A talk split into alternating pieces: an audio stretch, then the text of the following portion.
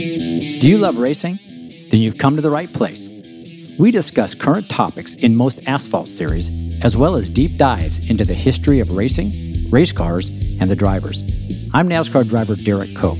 I share some of my personal stories, as well as highlighting those people that shaped my career and others. I'm Alicia Cope, and we also take on controversial and engaging topics on many subjects, including NASCAR, as well as tips and tricks that have worked for us in building teams from scratch, keeping relationships, and finding new roads. Hopefully our experiences will inspire you to reach your own goals. Let's get started. Welcome back to Race Theory.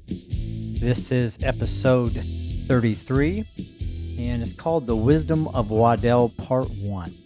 So I guess this is an exciting day for me because this is really our first episode that it has a guest speaker, you know, and you know, I know all of our listeners, you know, love the old days and what really, you know, culminated as far as the development of NASCAR and motorsports. And I have the pleasure of having someone who I hold in high regard and, you know, have spent a lot of time talking old times and you know, racing in general and engines, especially about something I dearly love. And his name is Waddell Wilson. Waddell, thank you for coming on today with me. Thanks for having me, Derek. Yeah, well, I'll tell you, it's a true pleasure because obviously you are a Hall of Famer. You have done so much in this sport in every aspect when you look at it from the standpoint of being a crew chief, an engine builder, and working on the race cars themselves, and every aspect of race car you've touched, and you've had so much success, and obviously, you know, that's pretty much put you in the Hall of Fame with all those things. But the stories and all the things that I think the listeners really want to hear. And my reason for doing this in the first place is to create a history or a chronicalization of things, you know, not only of my own career and racing in general on maybe a weekly or a monthly basis, but really diving back into letting some of the true legends of the sport have, you know, an opportunity to tell some of the stories that, you know, maybe not everybody would ever get the chance to hear. So I want to dive right into it. And really, I guess my first thoughts are, you know, your beginnings. Obviously, I know a little bit about, you know, your early days, you know, coming from in Miami, racing, you know, Hialeah and Hollywood and Palmetto and those places, running jalopies and racing. And, you know, by racing with Cale, or Bobby Allison and Red Farmer, I've heard a lot of stories about those days, but that's where you started and then you moved on. Can you give me a little insight on how that all transpired? Yeah, I ended up there in Hialeah at the racetrack one night with a bunch of guys and was watching a race, and I said, dang, I could outrun them guys. And the next day we're putting a race car together on Sunday. It was a Saturday night. So anyway, went out there the first night, and I was amazed, you know, when I got in that car and seen how it went. But then it was a learning experience then. So I was able to win, but then wrecked my race car, and I decided to come back home and whenever I was working at the Ford place, and the owner, he sold out, and the guy that purchased it, he didn't like me and I didn't like him. So I left and then come to Charlotte looking for work. And while I was in Miami, I was a diesel mechanic, and that's what I was looking for. For 2 days, I looked for diesel work. Couldn't find anything. And there's a friend of mine said, well, why don't you go over to Holman Moody and ask them for a job? I said, yeah, that'll be a joke, but I'll do it. I don't have no other options. So I walked in there, and Howard Dehart, the general manager, he met me and he said, can I help you? I said, I'm looking for employment. He said, we don't need no help. We're not hiring anybody. I wasn't disappointed because that's all I'd been hearing for 2 days. So I got to the door, I go, I run into John Holman. He said, I'll help you. I said, well, I'm looking for work. And he said, well, about step in my office. And I could tell he was opening his mail. I was standing in the front of his desk, and finally I said, well, after I told him about my racing and all, I said, well, I graduated from Nice Floto and Diesel College. He looked up at me the first time. He said, have your toolbox here in the morning at 8 o'clock. Okay. So I come in, and the first one I run into was the general manager. He said, we're going to put you in the engine room. Okay. So I go in the engine room. Now, he knows nothing, zero about me. And this guy Hardrock come a few years ago, come to the Hall of Fame to look me up and tell me the rest of this story that I didn't know about. I thought it was awful funny that they put me in the engine room and know nothing about it, but they give me jobs that, and you know, it was pretty precise doing. And I was like, well, okay, I'm a perfectionist. I'll make it as perfect as I can. And this went on 2 or 3 months. The guys in the engine room, they were checking me when I'd go to lunch or break or whatever. They'd check everything I was doing. Finally, Lee Terry was over the engine room. He said, "There must be something special about him. We can't find no mistakes he makes." Then I was on Fireball's pit crew, and then that was in 1963. And then at the end of the season, Moody and Lorenzen come to me and said, "We want you to be the jack man on Lorenzen's car." Okay, I've never jacked a race car, but I can do it. I was very athletic in school. So I was on his car, but in the meantime, really what they was wanting is, you know, whenever I'd take the engine to the racetrack and pass them out to the Ford drivers. And Lorenzen always, "Where's your number at? Where's the engine's yours?" And he'd always get my engines. And then in 1965, we won the Daytona 500. Short and rain race delayed that day. Anyway, then in 1968 was Daytona. No, 1967. No, 1965. That's when Lorenzen won. Yeah, 1965. Yeah, won the 500, right. Yeah. But then in 1967, we're down there, and Mario was driving one of the company cars, and he was complaining at home because we're down there 2 or 3 weeks at that time. Saying, "Lorenzen's got a lot better engine I've got. I can't keep up with him." So anyway, finally Holman said, "Well, you need to build his engine." So I took the engine down there. I back and forth to the shop here in Charlotte. And I got down there that morning. I drove through the night and pulled an old tractor trailer in there. They had a parts place there in the infield, attached to the garage area. So anyway, I went and told Lorenzen his engine. I told Mario his engine number. But then as a few goes ago, he got me when they inducted him in the Southern Motorsports Hall of Fame. He said, "Let me tell you the rest of that story about that engine." He said, "I went to get it with the number you told me." And he said, there was two of them handing out engines, and they didn't want me to take that engine. And he said, "I'm taking this engine." So he said, he finally outdone him and got the engine. He said, "Put that in the car," and he said, "First lap around the road track, that thing picked up 400 RPMs." He said, "I knew I had them covered then." So anyway, now that was 1967. You said, yeah, right. Go ahead.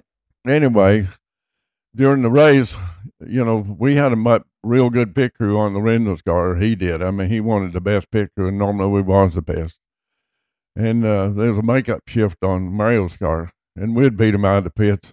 And the two ended up that day lapping the field and running 1 and 2. And then after those, a couple of them boys knew I built the engine on Mario's car and said, "Well, you give him a better engine, he give us." Mm-hmm. Like I'd do that, but I didn't. But so anyway. So Mario ended up winning the race in 1967. Right. So you had won with Lorenzen in 1965. Right. And then 1967 with Mario. Right. Now, Holman and Moody at that time, were they involved? Because that's when Ford was really heavily with the GT40 thing, right? And right. How involved was Holman and Moody and you guys at that time when they were, you know, looking at the Ford GT40 and Le Mans and all that? What were you guys? Were you guys much of involvement with Ford on that side of it? Oh yeah.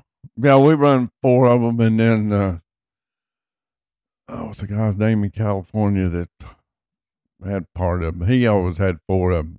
His cars normally Shelby. Yeah, Shelby. Yeah.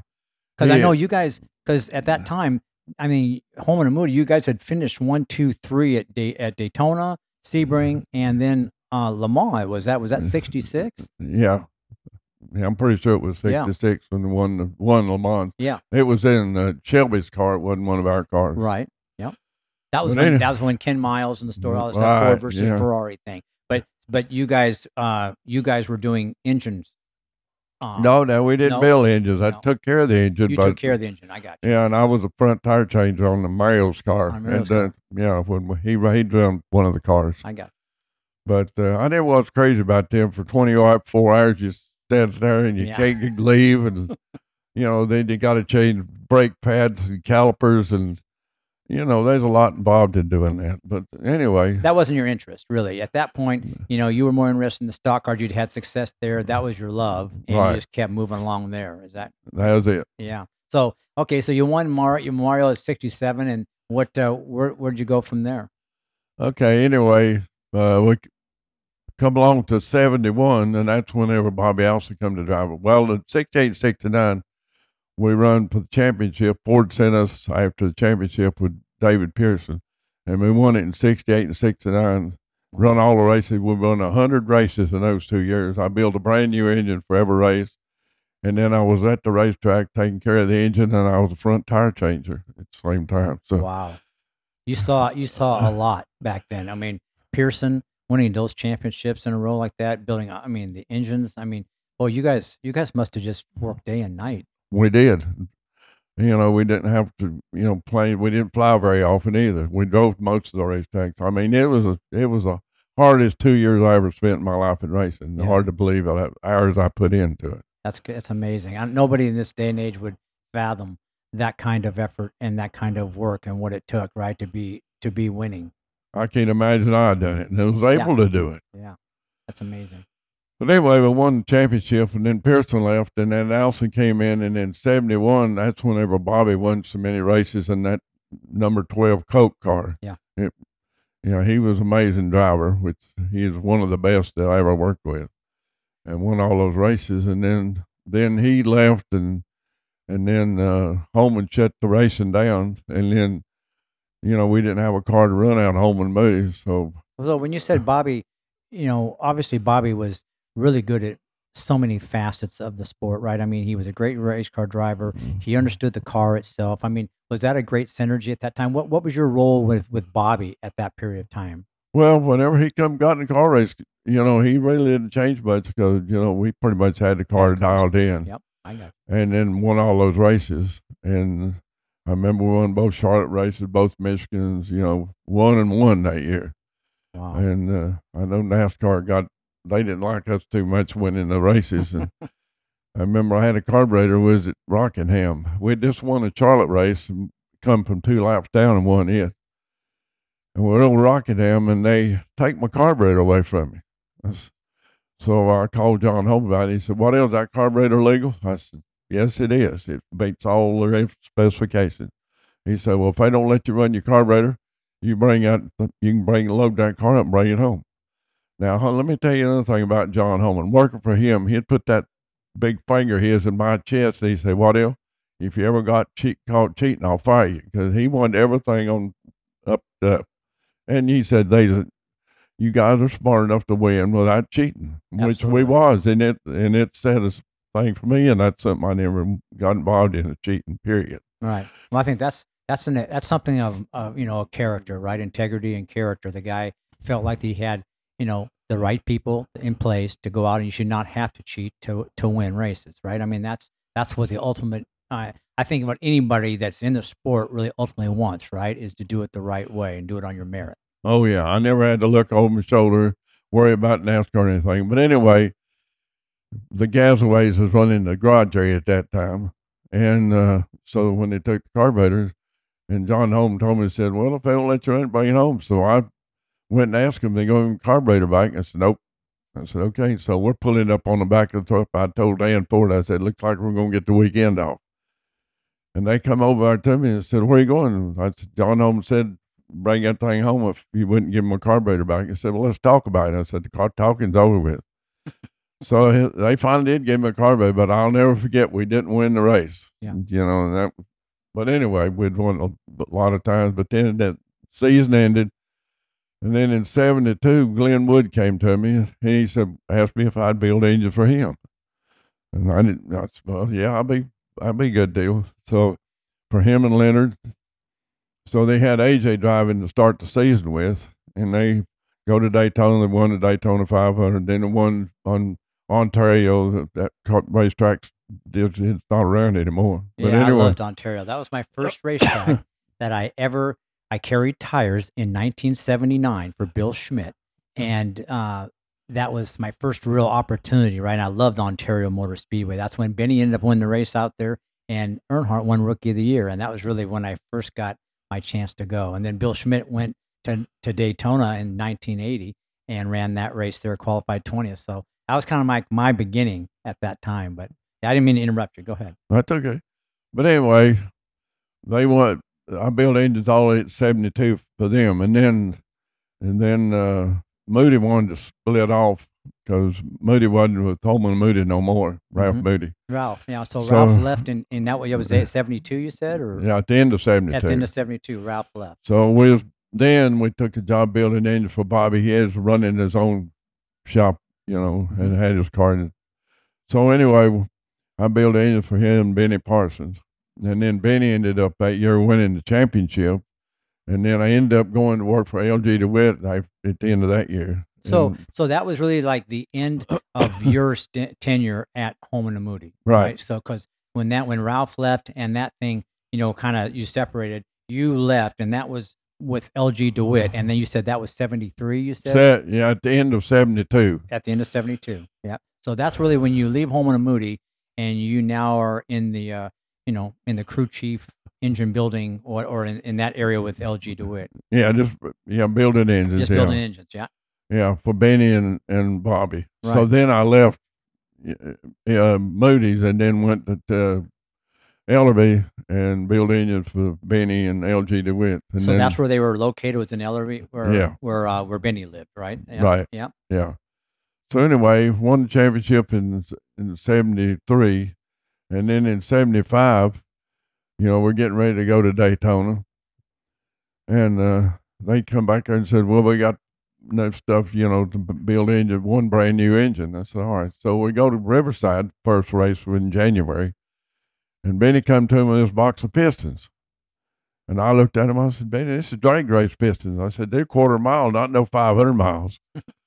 So anyway, he said, "No, that guy swears that they'll work." I said, "Okay." So I built a brand new engine, and that was all we had. We didn't, money was tight. So I said, "Well, we got to have a spare engine." So I got, in 70, they had downsized engines in 75 or 74, I guess it was. So how much cubic inches were they? Well, to start with, it was 364. Yep. Then they come down to 358. Yep. So anyway, then the crankshaft was what makes the difference. The more to make 364 cubic inches. So anyway, we blew up a whole bunch of engines in 74 because they was street parts was always using. Yeah. So I went through all that junk and found enough parts to build an engine with the gate to Daytona. I said I wouldn't give you 2 cents for this engine. But anyway, I built it. We go to Daytona, and the second lap around the racetrack, that engine blowed up, the new one. Mm. So now we got that old engine that I threw together with used parts. They were none of them new. Yeah. So anyway, put that in. We practiced, qualified, and run the 125 and fell out. And we started 32nd in the race. And so he's coming down to the latter laps, and he's still going. Now, all of a sudden, I remember the Wood brothers was leading the race with David Pearson, and something happened to him, and now we're leading the race. I'm thinking, dang, the cubic inch is 358. What did I put in that thing? Because I wasn't expecting nothing to make a whole noise and blow up. Right. And we ended up winning the race. And I'll tell you one thing, I have never seen nobody excited as Benny Parsons. I thought he was going to squeeze my insides out. Yeah. And LG Witt hit was so far beyond his wildest imagination, he didn't even enjoy it because he couldn't imagine winning the Daytona 500. Yeah. He'd borrowed money to come down there on. Is that right? So anyway, I'm thinking, how big is that engine? When he was going to final lap to the race, I got to thinking about that. Because I wasn't thinking about no engine going to Daytona and doing anything. So anyway, they paged me the tire down, so I go in there and I take it apart, and thank goodness it's okay. But I sure did worry about it. But that was one of the biggest wins of Daytona that I ever had, period. Yeah. Yeah. Under those conditions. Yeah.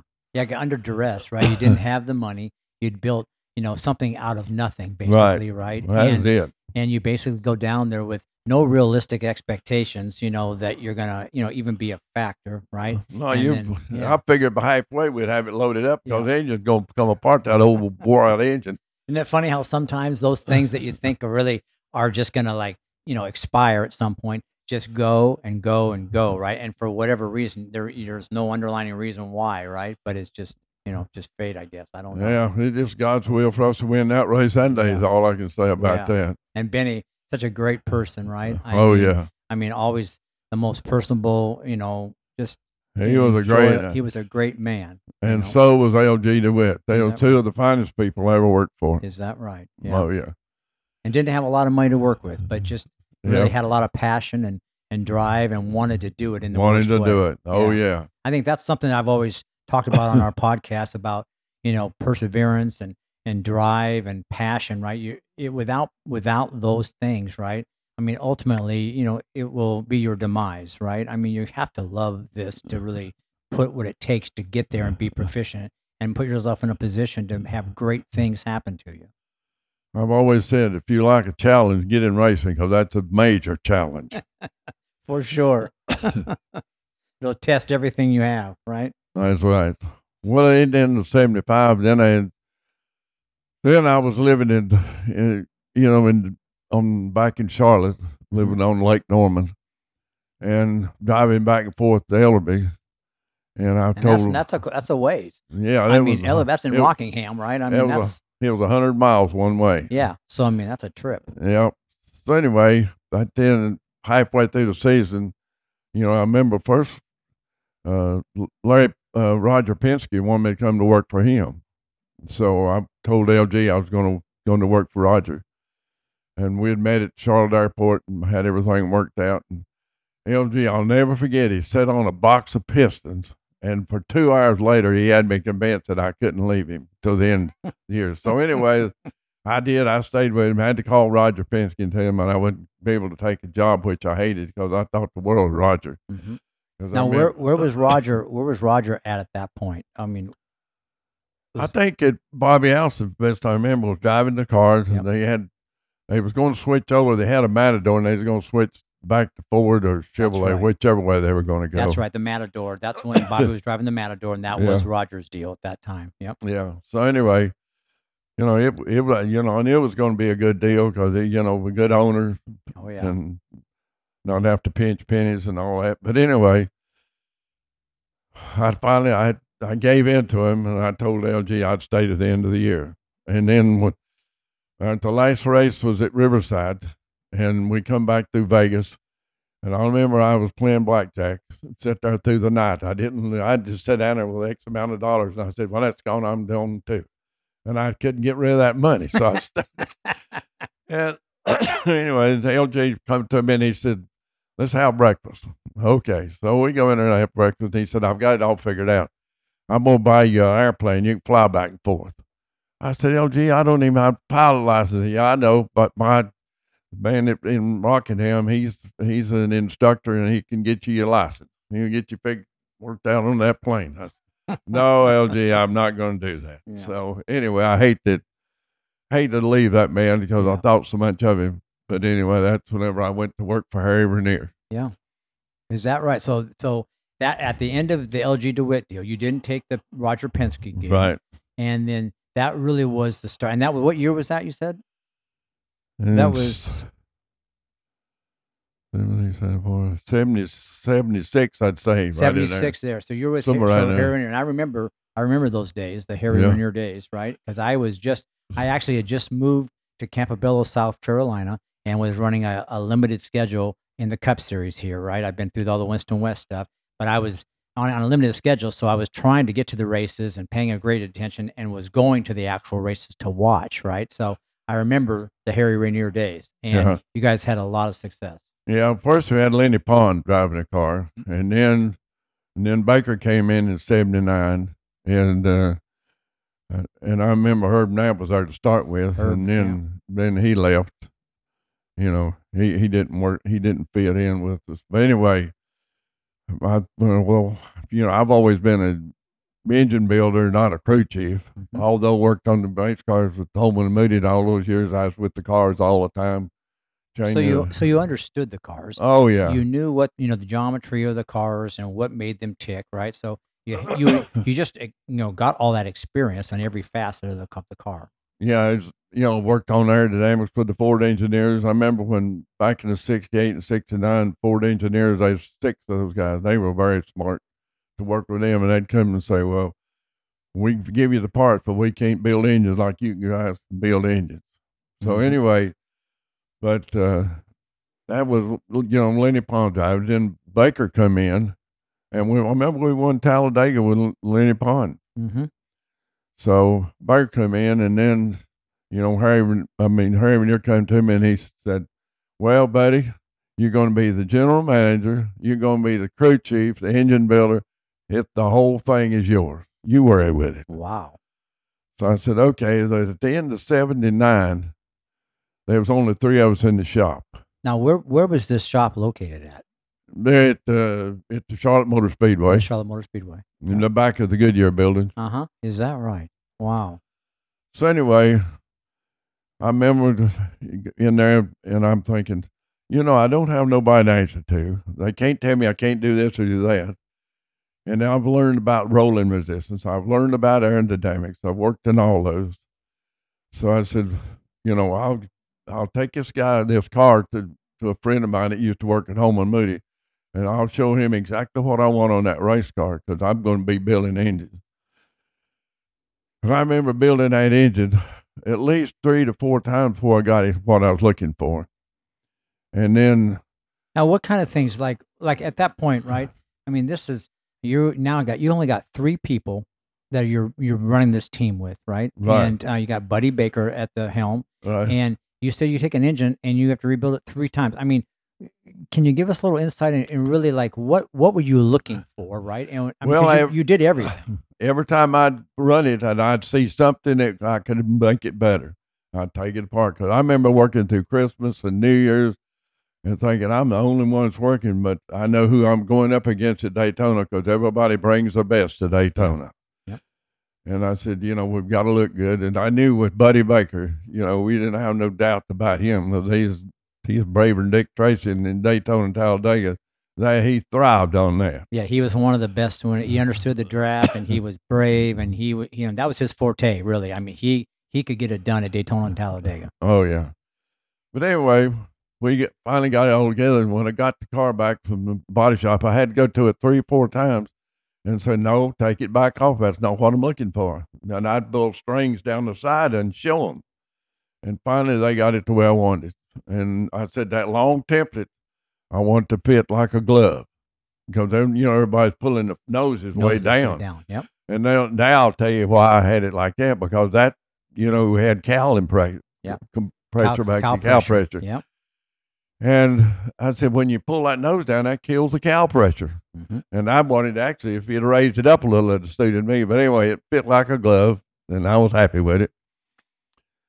So anyway, we get more people in the shop finally, and then we load up and go to Daytona. And I remember the car was fast, like it should be. And I'll never forget Sunday morning of the 500. Dick Vader called me into the garage. He paged me, and I went to the garage. There was a bunch of people in there, and he run them all out. He said, "What else? Sit down over here. I'm going to tell you something. Ain't nobody here wants to run against that race car today." I said, "Dick, there's nothing wrong with the race car." He said, "We know. They'd had that cover off of it every night." So you're saying at night they took the cover off your car? Yeah, we'd always mark it, and you could tell if it'd been off or on it. So basically, the car's in the garage, and the car cover's on it. You've blocked it. You've actually marked it, so if the car cover comes off. So you're aware that NASCAR's going in there, taking the cover off, and looking at this thing with a fine tooth comb, trying to figure out why this car's so fast. I know in practice Saturday afternoon, he was coming upon people so fast that they wouldn't see him coming, and it was scaring them. So we finally put some day glow on the front of it so that it would show visible up, and so he could really see it coming. So anyway, when he told me, he said, "Well, ain't nobody wants to run again." I said, "Dick, there's nothing wrong with that race car." And I remember Bill France had come to me in the morning. I'd come in the garage. He'd be standing over and say, "Oh, here, boy." Hey, don't you know you're stinking up the show? I said, Billy, ain't nothing wrong with a race car. It's a legal car. But everything I'd learned for all those 10 years at Holman Moody went into that race car, like I was talking about, aerodynamics, rolling resistance, and everything. Mm-hmm. So anyway, during the 500. Now, you sat on the pole. Yeah, we're on the pole. And how'd you, and the qualifying race? Well, we won the 125. I don't. Donnie won a 125 there because he's on the outside pole, right? Yeah, he was on the outside because I remember his car sitting right beside ours. So he was on the pole, he is outside pole. Right. Yep. You're exactly right. But anyway, another thing I didn't bring out, whenever I would pick up that race car and brought it back to the shop, then a couple of days later, I got a bill, $10,000. I said, dang, I could buy 4 race cars for that amount of money. Jeez. So and anyway, you hadn't told Harry that. No. Sure. Yeah. And I'm thinking, well, that'll get me fired. So anyway, not if you win. It really screwed me up at Daytona because all I could think in the back of my mind is they're $10,000 owed on this race car. How's this going to work out?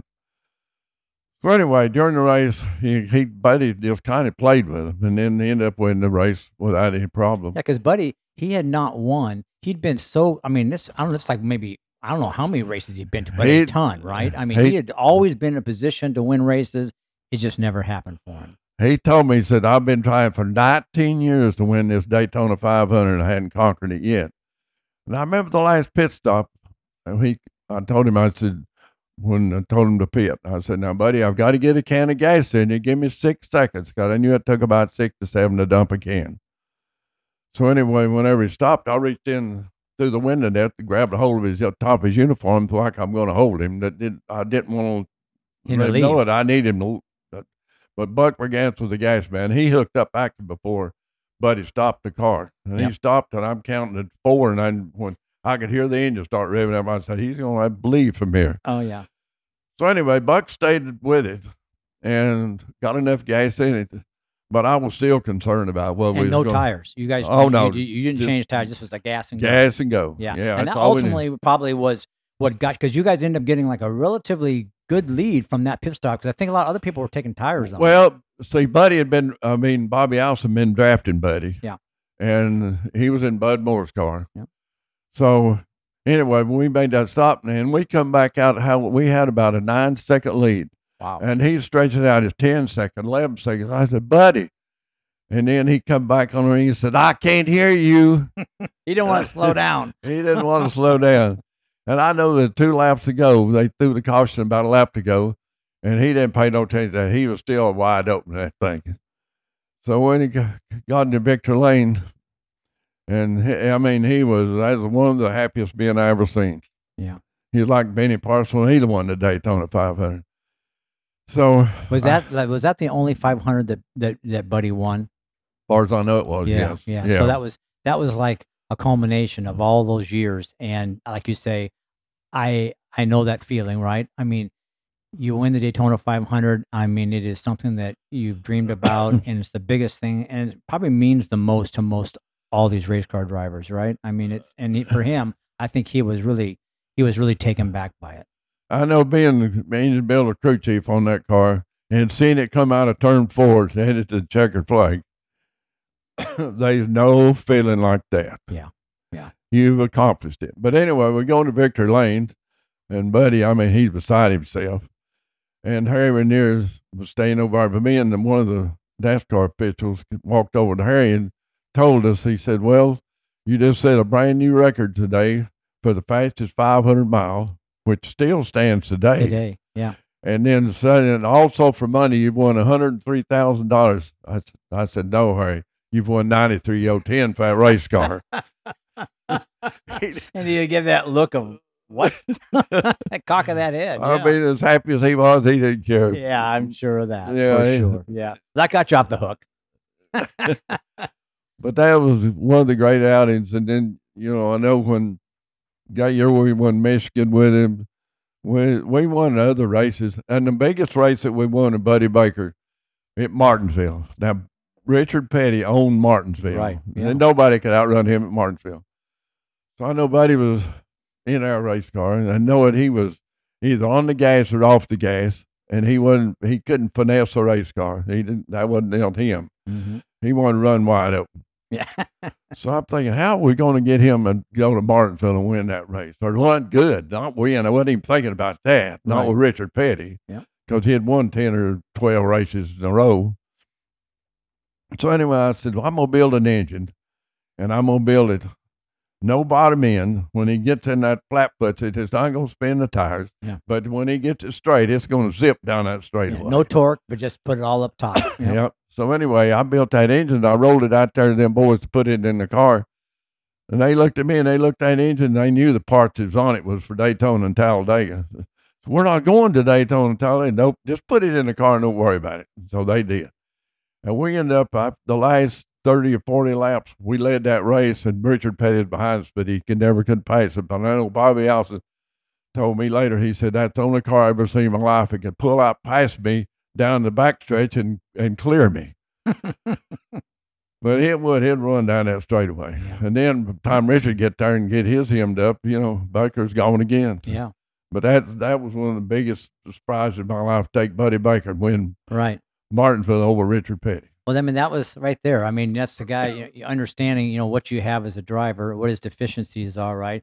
And you have the ability to detune a motor or do something where you can move the power range, right? Get the torque out of the thing so it doesn't light the tire up. And then, he put his old big foot down, and that old girl would run the other end, right? Out the back door. Yeah, by the time he got it straight, so whenever about the time the power range would start kicking in and away he'd go. Wow, good for him. That was great. Amazing. Yeah, That had to be a big win for you guys, right? Because somebody that was winning at Daytona and Talladega and not as proficient at a short track, go out there and beat the king there. Yeah. The amazing thing about it, when it's over, boys on the other cars, crew chiefs would come to me and said, how on earth did you do that? Yep. That blew everybody's mind. Yeah. That's pretty rewarding, huh? Yeah. Yep. I'm sure Buddy was elated too. Yeah. Oh, that's crazy. Wow. Yeah, so now what year? So that was the late 70s, is that correct? Now that might be 80. That was 80. 80. That's right, because you won the Daytona 500. That was 80. Yeah. Yep. So you're still with Ranier at that point, right? And does Buddy stay with you guys for very long, or do you guys make a change? Or we end up with Bobby Allison driving a car. Uh huh. Now what would constitute that kind of a change at that point, right? Was that a collective thing between you and Harry, or is it that Buddy wanted to do something different? What was the decision point at that? Thinking back, I don't recall exactly how that took place or why. Bobby was gone, and then Benny came in, and he was with us since 81, 82, somewhere right in there. Yeah, because you end up with Cale. Because Cale comes in. Well, he was after that. He was after that. Yeah. Right? Yeah. Since I remember, we ended up with Bobby in 81, 82, in that range, and then Benny. 81. Yep. Then 82, Benny. And then 83, Cale. Because I remember Bobby, we won a bunch of races with him. Mm-hmm. And then he left. But I remember, what am I going to tell you? Drivers were always looking for another way to win races, or what they thought was the best. Were they quick to move back then to look for opportunities? Were they just? Oh yeah. Yeah. I mean, if they thought somebody else had an edge for whatever reason that was, they were quick to move. Is that right? Oh yeah. So they would. If they, everybody wants to get in a fast race car. Yeah, all drivers do. Yeah. But I remember when Benny was driving it in 82, and we were at Talladega, and we broke 200 mile an hour for the first time anybody ever broke 200 mile an hour. Yeah. And I didn't think nothing about it when we done it. We're just on the pole. That's what you're trying to do, is settle on every pole. What body style was that then? That was a Pontiac Le Mans. Le Mans, yeah. Yeah, the old Le Mans, yeah. So anyway, we'd had so much trouble a year before with Bobby at Daytona when I brought that Pontiac Le Mans down there, and they didn't like that at all. And I remember a bunch of the drivers went outside the office out there of NASCAR and brought Bill France back in there and said, "What the hell, how'd you come up with this Pontiac Le Mans?" I said, "Well, here's a list signed by Bill Gasway," and Bill was standing there too. Said, "It's a legal car, Pontiac Le Mans and Pontiac, whatever the other one was. They have two different body styles." So, but that Pontiac Le Mans was a fastback. So had a sloped back window in it. Yeah. Yeah. So anyway, could you not take that home and bring another car back? I said, this is all I got. So anyway, he couldn't say them because it's an illegal car. Yeah.